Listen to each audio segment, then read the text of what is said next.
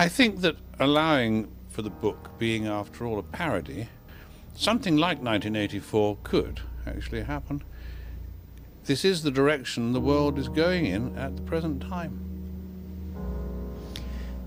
In our world, there will be no emotions except fear, rage, triumph, and self abasement. The sex instinct will be eradicated.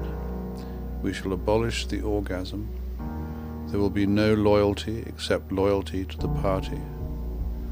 But always there will be the intoxication of power. Always, at every moment, there will be the thrill of victory, the sensation of trampling on an enemy who is helpless.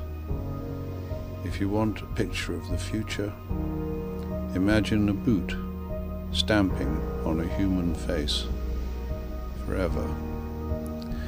The moral to be drawn from this dangerous nightmare situation is a simple one. Don't let it happen. It depends on you.